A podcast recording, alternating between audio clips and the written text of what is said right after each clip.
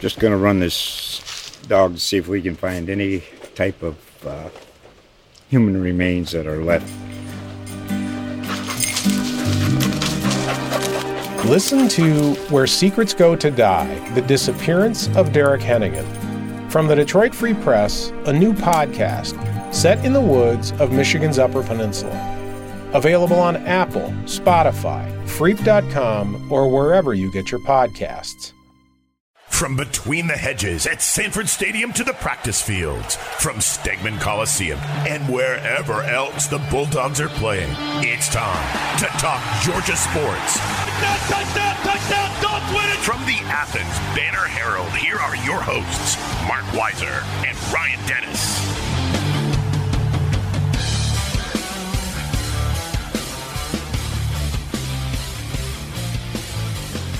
Welcome in. It's the Bulldogs Extra Podcast. We are back, and it is game week for the Peach Bowl.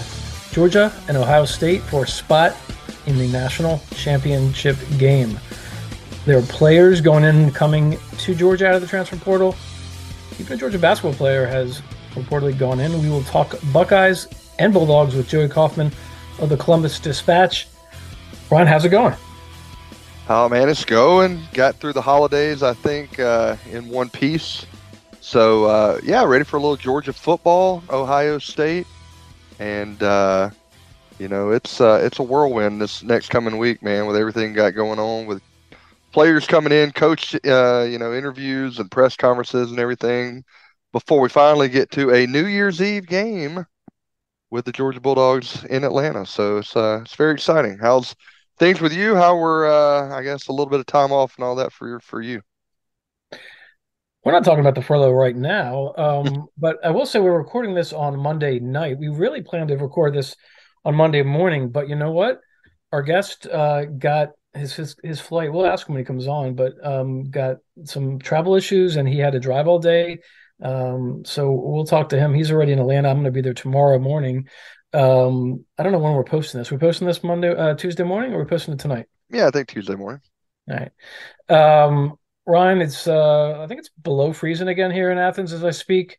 I did drip my faucets. As far as I know, no pipes have burst. Power did flicker and never went off uh, a couple of days ago. So success. Hope you had a Merry Christmas, listeners. Uh, hope you enjoyed the holiday season and um, hope you uh, didn't lose power and stayed warm. It's been crazy cold. Um, not Indianapolis. Uh, I saw Ryan. You tweeted, I guess it was Friday or Saturday, about how cold it was in Indianapolis. It's it's pretty damn damn close uh, to that cold a couple days ago here. I mean, I tell you, I I don't think I'd ever experienced cold like we experienced in, in Indy when it was seven degrees, I think. But but we hit it the other day, which was kind of ironic. I was up in North Carolina actually uh, for the holidays. My my my sister lives up that way, so we went up there, and it was actually warmer around uh, Greensboro, North Carolina, than it was back down in Athens, which was which was kind of odd. But yeah, it was frigid. I mean, that was that was uh, it did take me back to to our time in Indy last year. But uh, the the power actually went out for a little while up uh, up North Carolina way. But uh, glad y'all didn't like have a foot of snow or, or more like some places I saw in Buffalo, which I, I know that Buffalo, New York is used to that type of weather, but I saw the players had to, you know, get out of the parking lot on their return from whatever, wherever they were playing. And it looked like they had about three feet of snow piled up on the back of their cars. I've never experienced that and never want to. Yeah, I think they're not allowing people to drive in, in uh, that, that part of New York State. Um, I haven't even mentioned yet, but signing day was last week. Georgia Number two in the nation on the 247 Sports Composite, two five star recruits, 21 four stars, and they have 27 commitments. 25 have signed. A couple guys that, that I guess are going to wait till the late signing period, uh, see if they end up in the class. But where to start? How about the transfers? Uh, you know, since we're five days away from the game or four days, if this pops up uh, on Tuesday, uh, you know, we had a chance to talk to Kirby Smart today and, and a couple Georgia players who uh, it, it, was supposed to be an arrival press conference, but they were still in Athens because they practiced this afternoon and got a police escort up for their buses uh, into Atlanta to the uh, team hotel. I saw Holly Rowe on, on ESPN interviewing Kirby, who was dressed up in his uh, suit uh, wasn't dressed up in a suit for the interview he did with the media. He was in his visor and I guess coming off the practice field, whatever he wore there. But um, couple of proven receivers on the SEC level in Dominic Lovett from Missouri, Rara Thomas from Mississippi State. Um, you know, Kirby said these are guys that are kind of proven on the SEC level. Um, Georgia's top receiver this year, Ladd McConkey. Marcus Rosemy-Jacksaint, um, you know, was uh, is another returning receiver for next year, presumably average 11.2 yards per catch. Uh, we know AD Mitchell hasn't played much this year. He he supposedly he's going to come back now. I wrote about the receivers today, and I mentioned, you know, we thought X, Y, or Z would come back last year, and they had a guy go to Alabama, right? So mm. we, we don't know for sure. But what do you think? What do you make of Dominic Lovett and Rara Thomas? I mean, that's two guys that lead their teams in passing or, or receiving yardage, you know, and uh, yeah, two big gets. I mean, in this crazy world of of transfer portals and everything else, and and I mean, you basically you added two guys that are proven talents to your recruiting class is what it amounted to. And uh, you know, the the funny thing is, uh, who's going to be throwing them? We know it's not going to be Stetson uh, Bennett throwing them the ball next year, but obviously it's two guys with past success that believe they're going to come to a program that they're going to fit into. And you know, when you when you've won a national championship, you might be playing for another one this year. I mean, people want to come play for that program, and uh, you know, it, it's really it's really a testament to to just Kirby staying on the path of always making the team better, and uh, that's two guys I think that that Georgia could use next year, and and that might be one of the most dangerous receiving corps in the country. I mean, we because you return just about everybody except Kearis Jackson, I believe, and so you throw those two guys in the mix uh, along with Brock Bowers and maybe uh, maybe Darnell Washington. We'll see, but definitely a, a strong tight end corps. It's gonna be a it's gonna be a tough team to handle. It's gonna be tough. They're uh, they're just keep keep getting better and better. It seems. I'd be surprised if Darnell Washington's uh, wearing the red and black next year. I, I would too. I think he's going to the NFL. I think he's a first round projected uh, prospect. I mean, um, who's not salivating over that guy if you're in the NFL? I mean, good gosh, he came out of high school looking like he could jump right into the NFL. Yeah, um, I wrote today that um, expecting Dom Blaylock to likely go to the NFL as well. Now he's, you know, he I don't know if he's going to be drafted or or priority free agent or whatever, but um, my understanding is that he's ready to go. Uh, was healthy this season. Uh, you know, played every game this year. And when you've had two ACL injuries, you know, and you are healthy, uh, you can't. There's no promise that you're going to be healthy a year from now. So, you know, we'll see if he's uh, when when and if he makes that that uh, decision official. But that's the way that I understand he was uh, looking to may, maybe uh, you know leaning in that direction.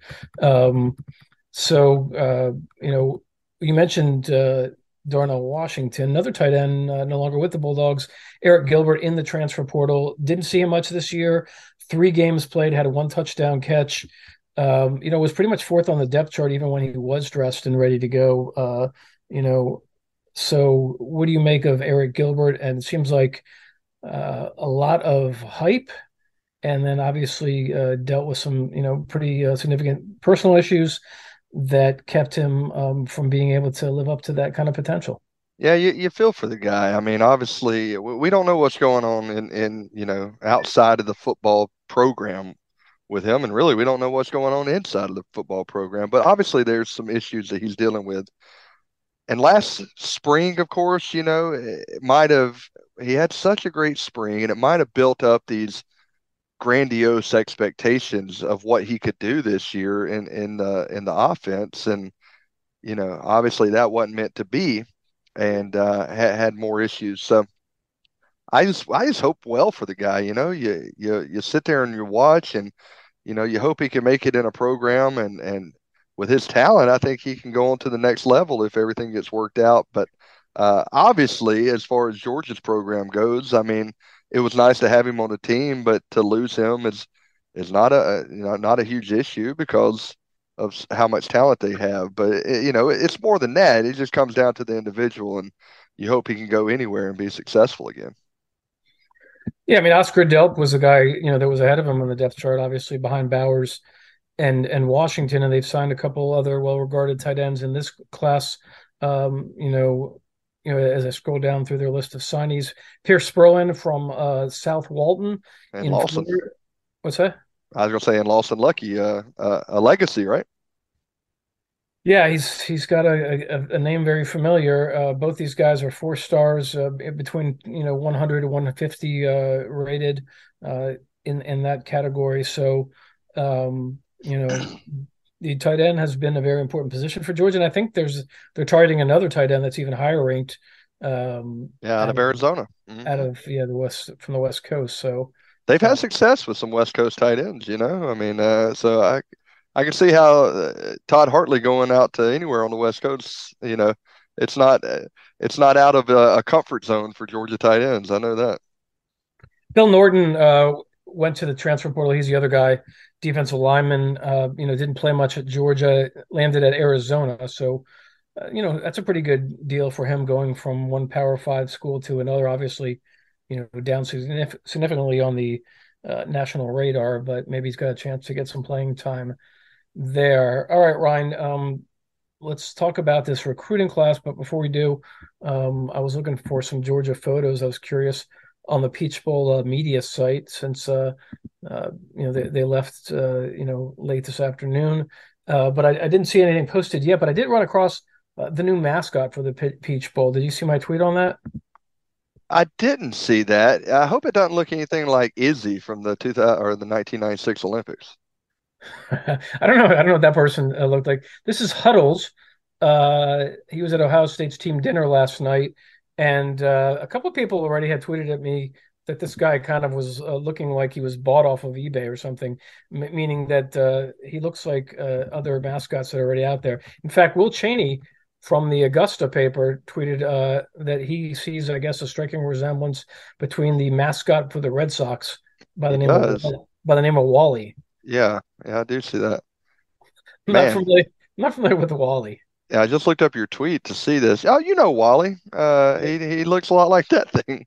Um, I mean, I know Wally Backman that used to play for the Mets. No, no, no, no, no. That's not uh, interesting. Wasn't there, wasn't there Wally World from the Angels? What was his name?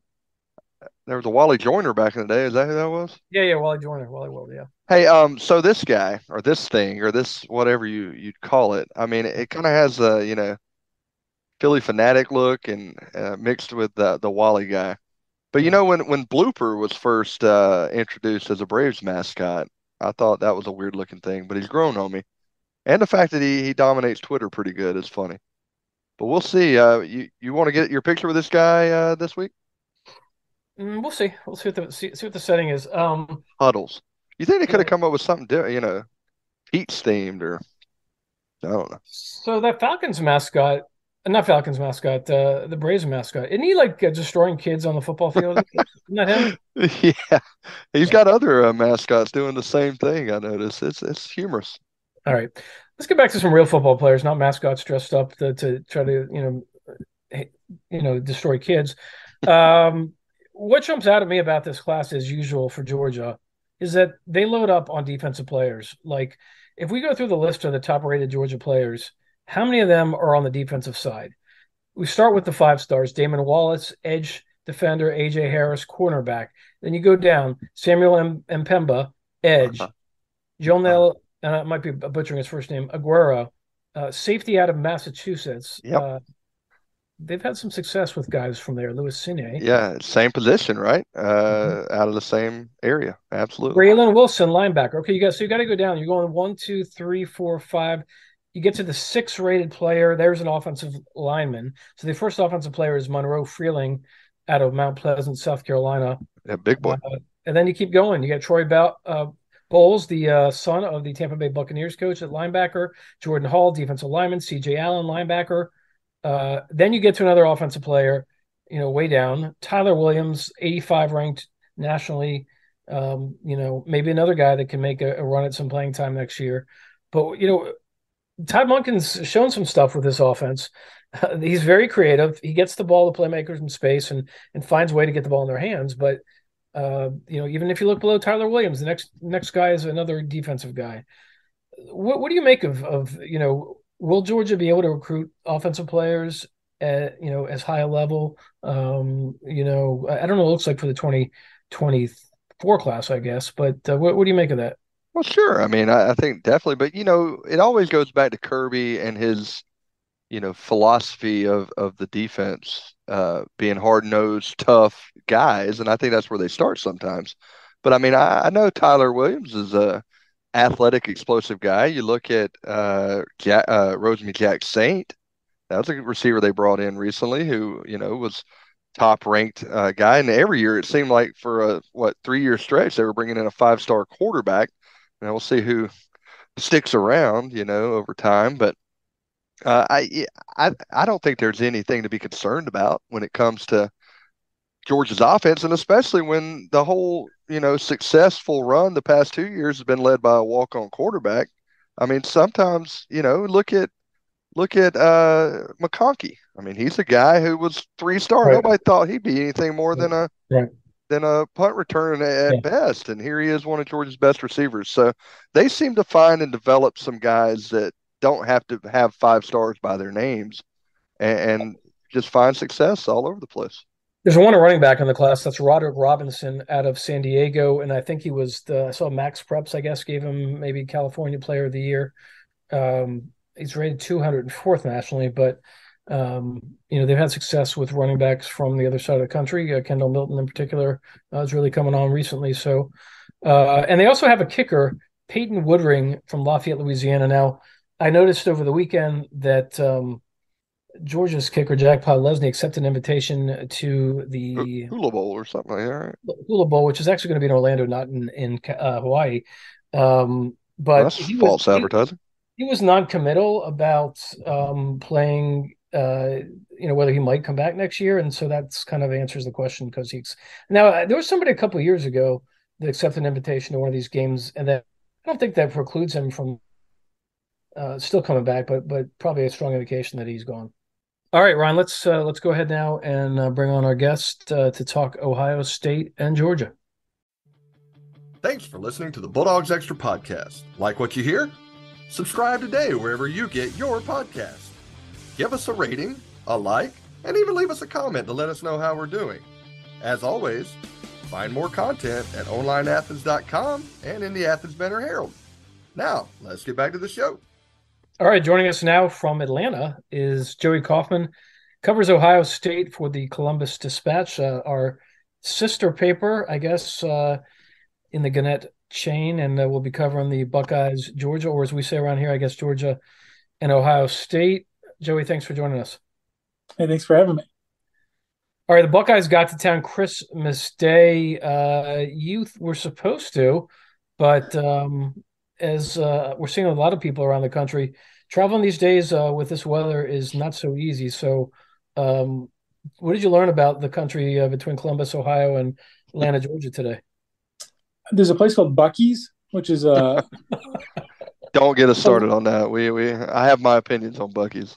It's a large place. Uh, it has gasoline and food um, and other things that you can buy. Uh, there was just a mass of people there and cars. But that was that was our uh, our cultural stop uh, among the drive uh, through I think several states, uh, Ohio, Kentucky, Tennessee, and then into Georgia. Ended up being a longer travel day I think than we anticipated when we thought we would take an easy Christmas uh, day night flight. Real yeah, snow- I, snowed in. Not snow. Uh, Columbus didn't really get a ton of snow. It had some bad weather and ice, but we had a, a staffing issue on our flight. We couldn't get a uh, co-pilot, which uh, you do need, I guess, uh, two pilots to, to fly the plane. Mm. One goes down. Yeah, that's unfortunate. I mean, I'm just saying Ryan Day could have cleared some space up for for you guys and uh, flown in with the Buckeyes. Uh, I would suspect, but uh, yeah, and a char- charter flight would have been uh, been helpful. I think majority of the Ohio State beat has been a stranded and had ultimately had to drive, which honestly, it, it was an eight and a half hour drive. It, it could have been worse. At least uh, Ohio State wasn't in the Fiesta Bowl. I don't know how you would have uh, managed uh, to, to, drive to Phoenix. Yeah, so uh, I guess I know how the beat writers will be tired tomorrow morning, but um, you know, what is the state of mind for for these Buckeyes? I guess we're five days before the game. What, what's your sense of of you know um, where where the uh, program is as uh, they're one of the last four standing? well, they've had a longer layoff than a lot of the other playoff teams because they didn't play on conference championship weekend. So the, by the time they get to kickoff on Saturday night in uh, Atlanta here, they'll be they'll go 35 days without having played a game. Most of those schools will have gone 28 days by, by virtue of playing conference championship weekend. So I think that's kind of interesting. Just the fact that they've had probably more time to digest their last loss to Michigan and do some some game install and uh, game plan for for Georgia because I think uh, basically what they were they were gaming out on conference championship weekend when they were having practices they were basically preparing for the scenario of them backdooring into the playoff and, and matching up with Georgia and that's the matchup they got. So they were they were preparing for this. They've had a lot of days to prepare for this uh, but they're not going to be as uh, maybe fresh and from the standpoint or not fresh but uh, tested as as of late just because of the extra week. So uh, Ron's going to ask the next question, or not the next one, but we'll usually go back and forth. But I want to ask before uh, let Ryan jump in. Was that a bad day against Michigan, or do you think it exposed some flaws that hadn't cost Ohio State a game this season? Some of both. I mean, I think when you look at Ohio State this year, they were certainly vulnerable to to big plays in the secondary. That was a, I think, a, an issue that they had did come up throughout the years, especially on defense uh, for whatever reason, they had been giving up big plays all year, and they were especially, I think, susceptible to a quarterback who could escape the sort of the first rush, extend a play, get outside the pocket. JJ McCarthy did that against Michigan for Michigan, and, and, Ohio State had that issue with with some mobile quarterbacks. You even saw that in the non-conference schedule when they played Toledo, and, and Toledo had a quarterback in DeQuan Finn who, who once Ohio State maybe collapsed the pocket and it looked like they were going to bring him down, he for whatever reason was able to evade the rush and keep a play alive and, and throw something up down the field. So so that against Michigan, I think was uh, not too surprising. I think when you look at Ohio State's offense, though, the fact that they only scored three points in the, the second half against Michigan, that felt like a bad day. But but their defense, to me, I think you go through go back to September, the first play of the year, Jim Knowles called a blitz, and it was it led to a big Notre Dame gain. That was the first play of the year. So that's been a I think a common theme throughout the year. Ohio State's going to try to bring pressure, try to get after quarterbacks, but they uh, are susceptible if uh, things don't go right at first. Uh, things breaking down and giving up some big plays. So is that the main concern with a guy like Stetson Bennett who can get outside the pocket and, and make some plays with his legs?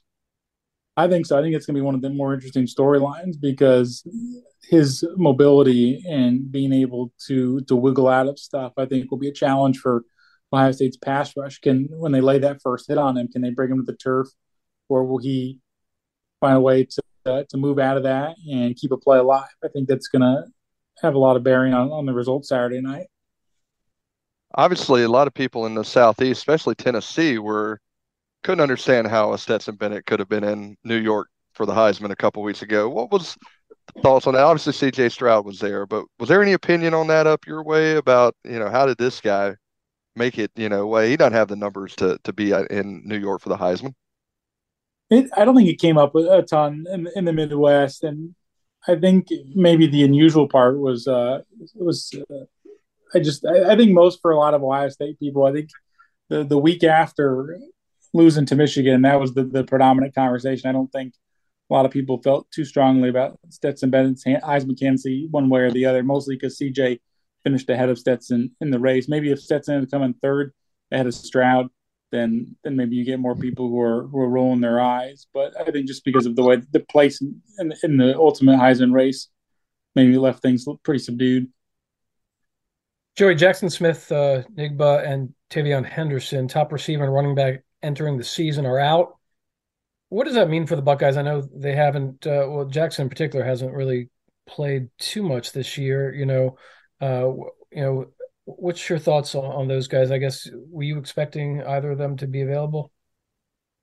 It, it felt like bad news for, for Jaxon Smith and Njigba for several weeks. In, in, early November, there there still seemed to be some optimism around his availability, and he's basically been a non-factor for for most of the year. He got hurt in the first quarter against Notre Dame. Has tried to return twice for two games against Toledo in Iowa and, and came out early in, in, both of those games. So he's never really been an involved part of the offense. But uh, in early November, it felt like he had a chance to maybe play against Michigan or play against play in a college football playoff, sort of a similar similar situation to, to Jaylen Waddle, Alabama, a few years ago, where he comes back for the the playoff, maybe even in a more limited capacity, but is available nonetheless. But there was just not a lot of optimism expressed later in, in November.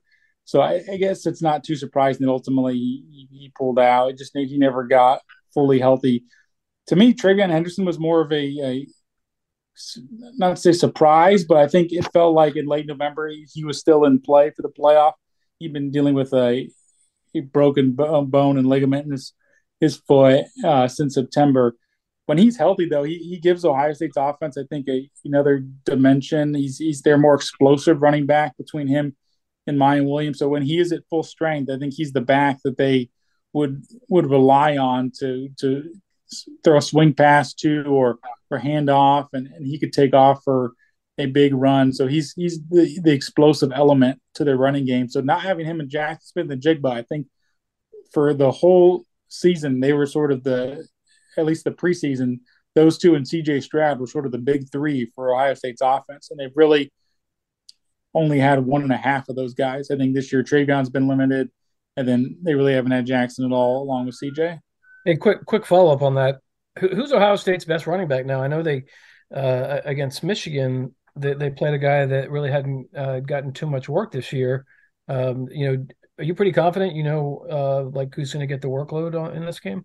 I, I don't feel confident because it's been such a a odd collection of, of maybe the way they've handled the running back rotation the last month of the season. I mean, Dallan Hayden was a breakout freshman against Maryland, had 25, 26 carries uh, to help him beat Maryland. Then the following week against Michigan, he has two carries in favor of Chip Trayanum, who was a linebacker for the first six weeks, and it felt like maybe they were trying to to have an ace up their sleeve for for Michigan and really throw off their plan. So that that was unusual.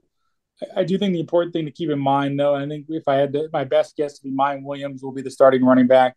Uh, he's closer to full strength. He he rolled an ankle against Indiana mid November. Played against Michigan, wasn't at full strength, which was probably why Chip Trayanum also got as many carries as he did. I think if if Miyan Williams is is close to 100, percent he's their best available back. And even when TreVeyon was healthy, Miyan was going to split carries with TreVeyon. He's he's a smaller guy, five nine, low center of gravity, tough to really bring down because of his size, and he can be shifty, but he's also pretty physical. So I think I think he would be the guy they would rely on the most. Obviously, there was frustration after the loss to Michigan, but is Ryan Day in any trouble if this isn't, uh, you know, a, a, close game or if they lose it? You think? Not among, I think, the powers that be, the people. Uh, his boss, Gene Smith, and and he signed a big contract extension a year ago. But I think in terms of the the angst that Ohio State's fan base is feeling would would only intensify if, if they lost. And I think some of the the pressure on Ryan Day within within Columbus and among the fan base would grow because he's, he's got a great record. He's 45 and 5, but he and he's gone to the college football playoff three out of the four years. He's been Ohio State's head coach. He's, he's kept them, I think, largely humming since taking over for Urban Meyer. But they're now one and two against Michigan. This is the first time they've lost consecutive games uh, to that program since the end of the, the John Cooper era in 99, 2000. His predecessors, Jim Tressel and, and Urban Meyer, had so much success in the rivalry. So th- for a lot of people, that's a big strike against them and then if they were to lose to Georgia, I think it'd be another situation where they get to the college football playoff and maybe don't pull off a big big time win. So I think those two things would lead to a lot of restlessness among Ohio State fans. I think they want to feel like there's momentum going forward other than just qualifying for the postseason. Getting back to the defense for a second, uh, the big plays given up by Ohio State against Michigan. Do you expect there'll be a less aggressive scheme this time, or is that kind of who they are? I think it's kind of who Jim Knowles is. Uh, he's a guy who uh, is not really afraid to, to bring pressure and, and, go after quarterbacks. I don't necessarily think they were overly aggressive against Michigan per se. Like if you go to look, the, if you look at their pro football focused blitz numbers for that game, they were pretty low. I think the unusual part was maybe the, the the scenarios in which they called to bring pressure, like the, the, the first play I think that comes to mind was Michigan's first touchdown, the the 69 yard touchdown that JJ McCarthy throws to Cornelius Johnson, who, who catches the ball and turns upfield after a missed tackle. Ohio State basically called an all-out blitz on a, on a third and long when Michigan hadn't done all that much offensively. But I don't really expect they'll they'll change their approach too much. They they put a lot of pressure on the quarterbacks, the cornerbacks throughout the year, where they're going to send pressure from from different spots, and, and that can sometimes put their their corners in a, in a tough position. And they've had they've had a hard year, but they want those guys to be able to to make those those plays. And I think Jim Knowles has brought a certain aggressive style to Ohio State's defense. And they've improved, I think, quite a bit uh, year over year compared to where they were a year ago, where where Kerry Coombs began the year as the, the defensive coordinator and play caller, and secondary coach Matt Barnes got promoted to to calling plays for the defense. So they're better than they were uh, a year ago. Uh, but the the uh, I think sometimes the aggressiveness, at least in the Michigan game, came back to bite them a little bit.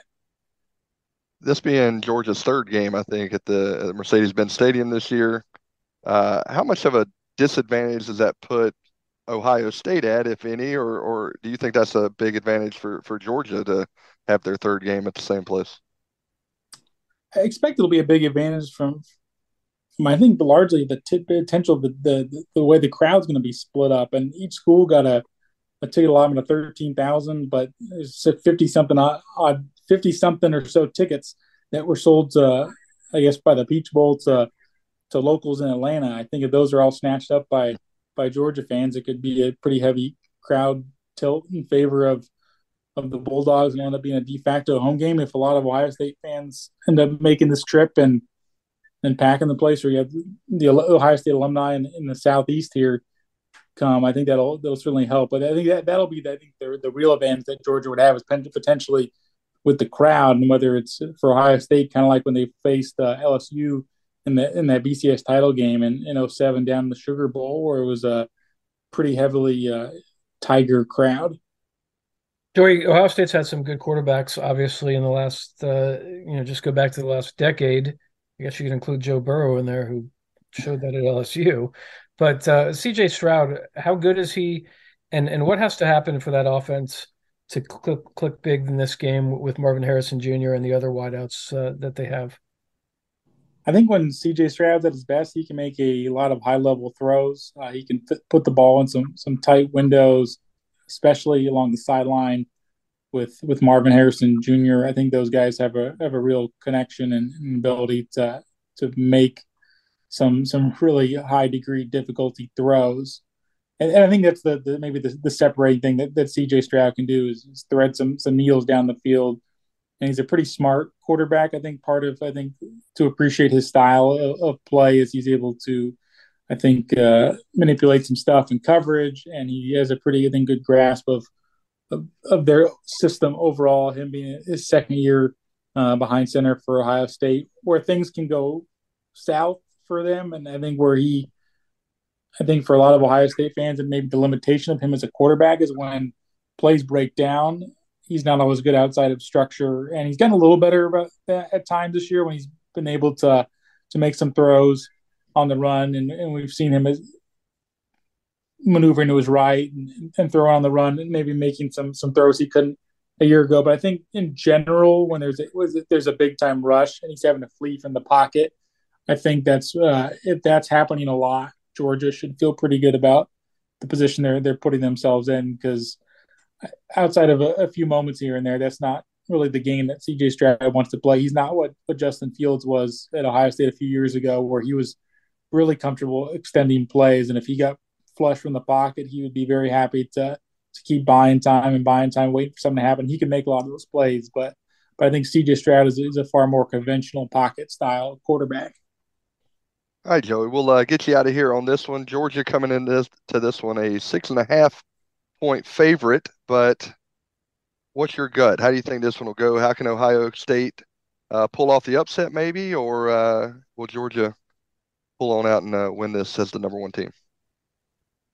I still like Georgia in this matchup, and I, and I think a lot of it comes down to me. I just don't know if Ohio State's going to be able to run the ball consistently against Georgia, which nobody has done all year. And considering how anemic Ohio State's uh, rushing offense has been this year. Uh, it's tough to see them really getting the the momentum they need to on the ground to make things easier on C.J. Stroud and Marvin Harrison Jr. and all those guys. It, it feels like they're those guys are going to be stressed too much. So I think they'll put up a good fight. I think Ohio State certainly has a, has a puncher's chance in this game because they they can be really explosive offensively, and you saw in the fourth quarter against Penn State they can score in bunches. There are, are a lot of weapons on offense. But I think overall, I think Georgia up front is going to be too tough for Ohio State to handle. Joey, appreciate you joining us and uh, get some sleep. We'll see you in Atlanta this week as uh, the uh, media interviews will be in full force as we have several days now. Interviewing the uh, the Buckeyes and the Bulldogs uh, leading up to Saturday's game. Appreciate it. Thanks for having me. And I'm very glad to be in Atlanta and have some boots on the ground.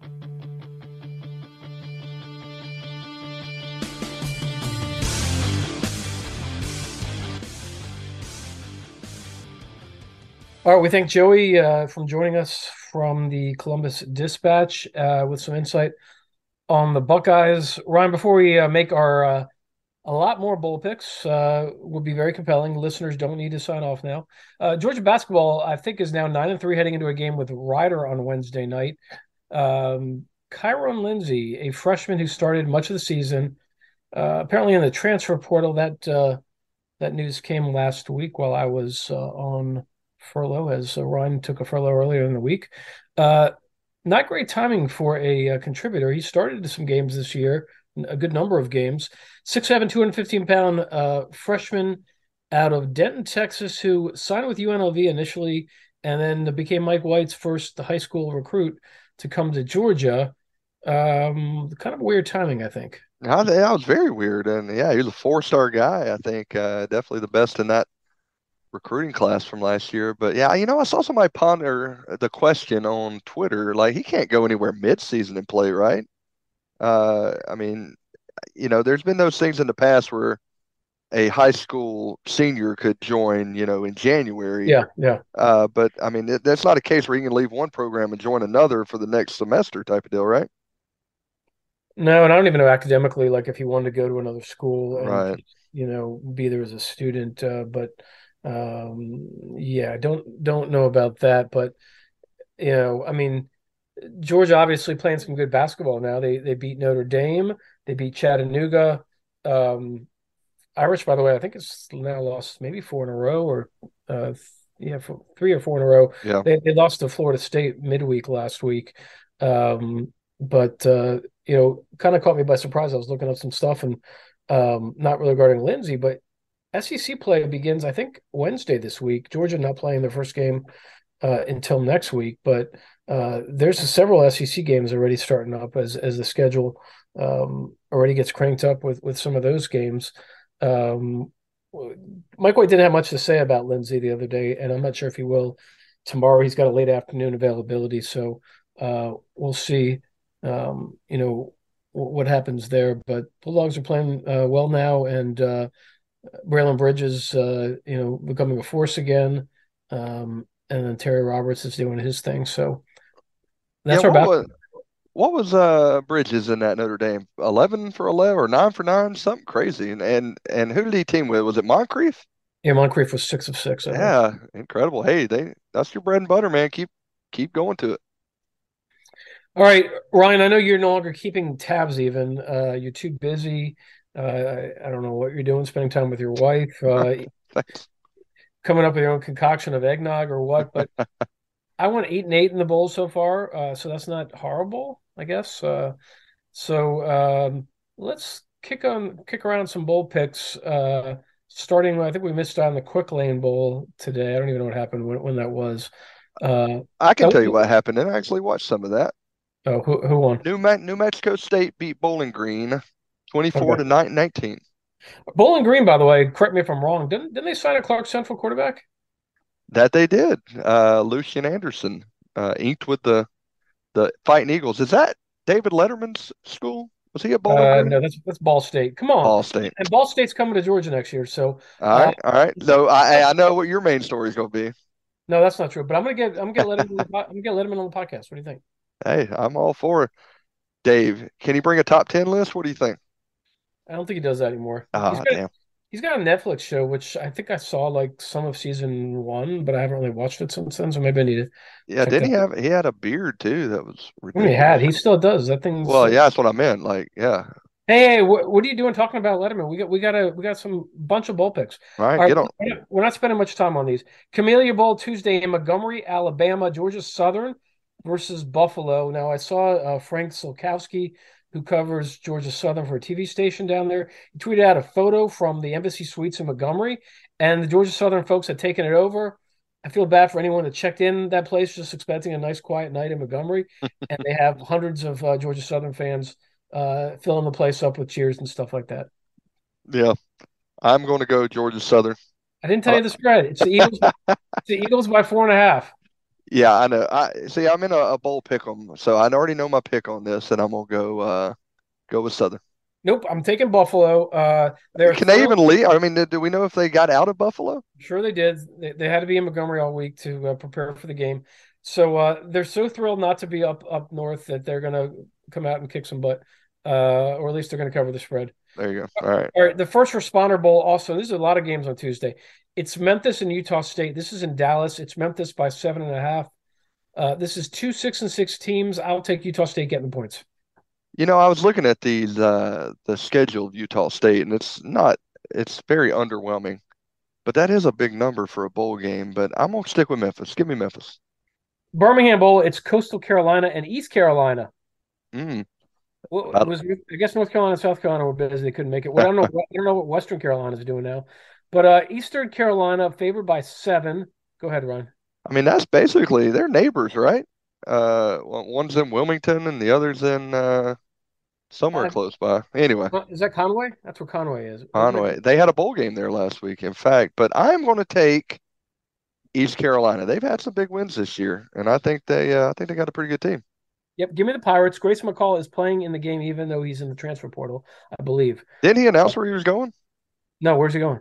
I thought he announced, but um, maybe maybe I'll do some research here real fast. Uh, the Guaranteed Rate Bowl in Phoenix is also on Tuesday, the last game of the day. It's Oklahoma State and Wisconsin. That's a pretty good game. Badgers by three and a half. Now, I was surprised to read that Luke Fickell is coaching in the game for Wisconsin. That doesn't usually happen where the head coach of a new, te- uh, you know, a, a new coach comes on. Can you imagine Kirby like if he coached in the uh, Well, in the in the Tax Slayer Bowl that year? I thought he wasn't coaching. Are you sure about that? I saw him on signing day the other day, and I thought he said that he was going down to the game. I thought But- I read that he's coaching. He might it might have changed. I mean, this was a week ago now, but Now, now I got to do some Google research. anyway. So what's anyway, the anyway, What's, anyway, it's uh, it's Badgers by three and a half. I'm gonna say, give me Oklahoma State getting the points. I don't know, man. They went on a bummer of a slide at the end of the year. Uh, give me give me a recharge Wisconsin with Luke Fickell being in attendance no matter where he's at. Uh, give me Wisconsin. All right, so I'm seeing an ESPN story. Uh, Luke Fickell to remain in background for Wisconsin's bowl. He'll be on the sideline, Okay, but he said interim coach Jim Leonhard will be uh, calling the plays. interesting, interesting. But I mean, that's got to be. Wait, is Jim Leonhard staying on staff though? I don't know. All right. Anyway, let's let's roll on. We got too many games. Wednesday, it's the Military Bowl in, in Annapolis. It's UCF and Duke. Uh, Duke by three. Go ahead, Ryan. Yeah, give me the Dukies. I, I like the Dukies. I'm taking the Blue Devils, also playing up north. The Liberty Bowl, it's Arkansas and Kansas in Memphis. Uh, SEC is 0 2 so far in the bowl season. It's Arkansas by three. I must say, give me the Jayhawks. What do you think of that? Oh man, rock chalk, huh? No, I mean, uh, all Arkansas has to do is hop across the river there, and they'll be in Memphis. So give me Arkansas in the uh, near location there. You know, All right, the San Diego Union Union Credit Union Holiday Bowl. Maybe I threw an extra union. I'm not Ah. sure. It's, it's North Carolina and Oregon. hey, that's the one in San Diego, right? It's called the San Diego Union Credit Bowl. So yes, it is in San Diego. Oh, okay. Yeah, that's always a fun. That's one of my favorite every year. the bowl the bowl game is okay. Yeah, Uh, is that wait? Is that played in the in the uh, Padres Stadium?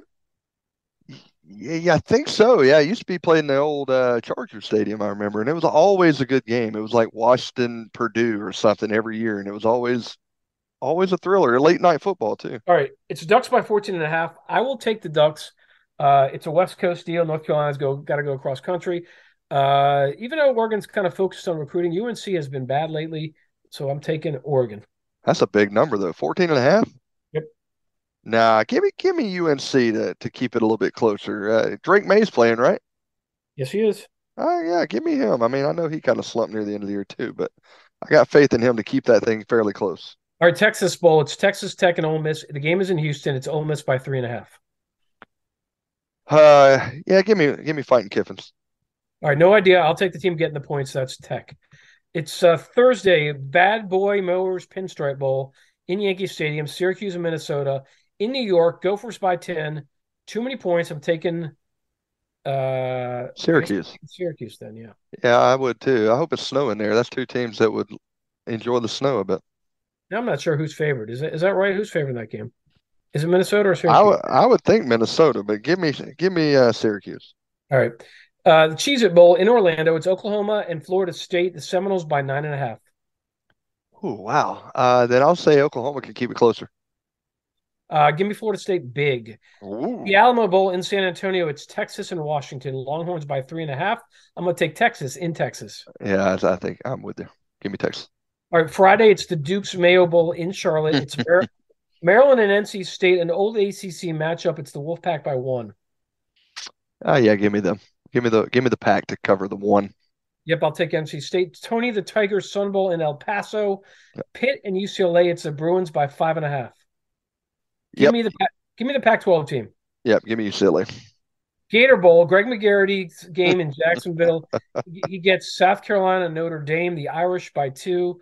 I have no idea which way this one goes, but I'll take Notre Dame. Gamecocks already had their big wins this year. Okay, no, give me give me the the fighting Beamers rolling. They're they're they're they're picking up steam. Give me give me the Gamecocks. All right, the Barstool Arizona Bowl in Tucson. What is what if Georgia had to play in a game called the Barstool Bowl? Uh, Oh. Ohio versus Wyoming. Ohio by one. The game is out west. I am taking Wyoming. Oh, geez, I don't know. Give me Ohio then. Orange Bowl, Tennessee and Clemson. Plenty of orange. Uh, Tigers by five and a half. Ryan, what are you doing? I mean, give me Clemson. Uh, just you know, with with Tennessee missing their quarterback, though Milton didn't do bad when he played the other day, but I, I get give me give me Clemson. Give me the Vols getting the points. Saturday, Sugar Bowl, Alabama, Kansas State Tide by six and a half. I'm taking Alabama giving the points. They seem locked in for this one. Oh yeah, Alabama big. Music City Bowl in Nashville. It's Iowa and Kentucky. Hawkeyes by two and a half. Iowa. Give me Iowa. Will let Le- uh, Levis has opted out of this game. Fiesta Bowl, TCU and Michigan. This is the national semifinal. Wolverines by seven and a half. I will take Michigan giving the points. Yeah, I, think so too. I think they win easily. Very impressed with Michigan, uh, the way they dismantled Ohio State in that second half. Yeah. Peach Bowl, Georgia Ohio State, Bulldogs by six and a half. Ryan, what are you doing? All right. So, you know, as we as we heard from our friend a, a little while ago, uh, I think Georgia has uh, you know, just stacked stacked defense and and up front is where they always shine. And he said without Ohio State not having much of a running game, I mean, that's the number one thing Georgia focuses on all the time is stopping the run. So I think this is going to be a game where, you know, Georgia just flexes its muscle, kind of like last year's Orange Bowl. And uh, I think they come out and, and, and pretty much have their way and uh, put up a lot of points and, and win pretty big. So I, I say they definitely cover the six and a half. Bulldogs on to the national championship game. Yep, I'm taking Georgia. Uh, I had to do a prediction for the Columbus paper. I think I went 38-24 Georgia. Um, and some of the reasons I, I wrote uh, in in the little blurb that will go with it. Ohio State has a motivation factor on its side after that Michigan game. Uh, you know, kind of came became a disaster in the second half. But Georgia defense has surely heard plenty about these 502 passing yards LSU put up. Uh, you know, since then, I'm expecting, uh, yeah, uh, you know, CJ Stroud and Marvin Harrison Jr. That's quite a combination. They're going to make their plays. I think the Buckeyes are not going to be able to get anything going with the run game, as Joey mentioned. I mean, the way Georgia is stopping the run, that's a very tough, uh, stout front. And I think Stetson Bennett has played his best in the biggest games, uh, you know, for Georgia the last, what, three, four times out. This certainly is one of them. Ohio State's defense gives up big plays, or at least they certainly did against Michigan. That's bad news with Todd Monken getting four weeks to prepare. Georgia. Absolutely. I, I like your points there. Ryan, Yes, sir. make those reservations for LA. I don't know if we're, I don't know if we're all both going or not, but uh, and now I've, I don't want to jinx that though. You know, fans will be pissed at me if I say make a reservation. So everybody enjoy the game. Uh, bring a bottle of champagne to pop uh, before midnight, I guess, and and then maybe celebrate a victory uh, for Georgia, and uh, hopefully it'll be a fun week in Atlanta. And Here's here's a question: Will we be able to pop the champagne before the game is over? didn't we get? Uh, well, you weren't at the Orange Bowl, were you? Nope, nope, I wasn't. I think they had some champagne in there afterwards. But will the game be over before midnight? I guess is my I think I think it's supposed to end. I mean, who knows? But like, Yeah. I think ideally they think it'll end like at eleven forty five ish or something. So I'll be like waiting for post game interviews at midnight probably. So fun. pour pour one out for me because I'm not gonna be, I'm not gonna be doing that. All right, so Uh, I'll I'll drink your half. All right, you guys, we'll be back next week with another podcast, uh, talking about whatever happens in this game and, and what's next for Georgia. So have a great uh, rest of 2022 and uh, happy early New Year for you. Yep. See y'all next week.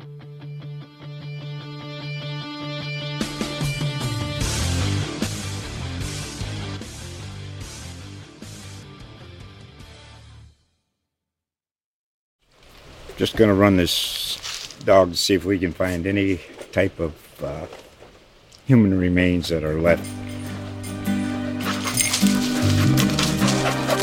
Listen to Where Secrets Go to Die The Disappearance of Derek Hennigan. From the Detroit Free Press, a new podcast set in the woods of Michigan's Upper Peninsula. Available on Apple, Spotify, Freep.com, or wherever you get your podcasts.